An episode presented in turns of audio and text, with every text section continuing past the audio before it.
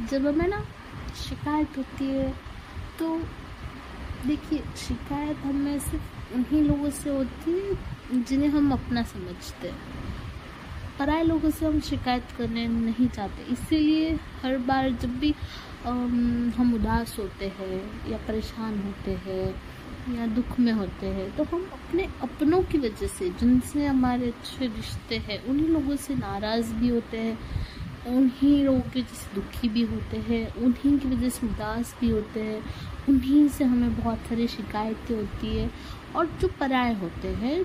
जो हमारे दूर की कोई दोस्त, रिश्तेदार होते हैं, उनसे हमें शिकायतें नहीं होती। उनसे हम हमेशा मिलेंगे तो हँसी, खुशी, प्यार से ही मिलेंगे। तो ये एक चीज़ होती है। हम सबके साथ होती है, नहीं?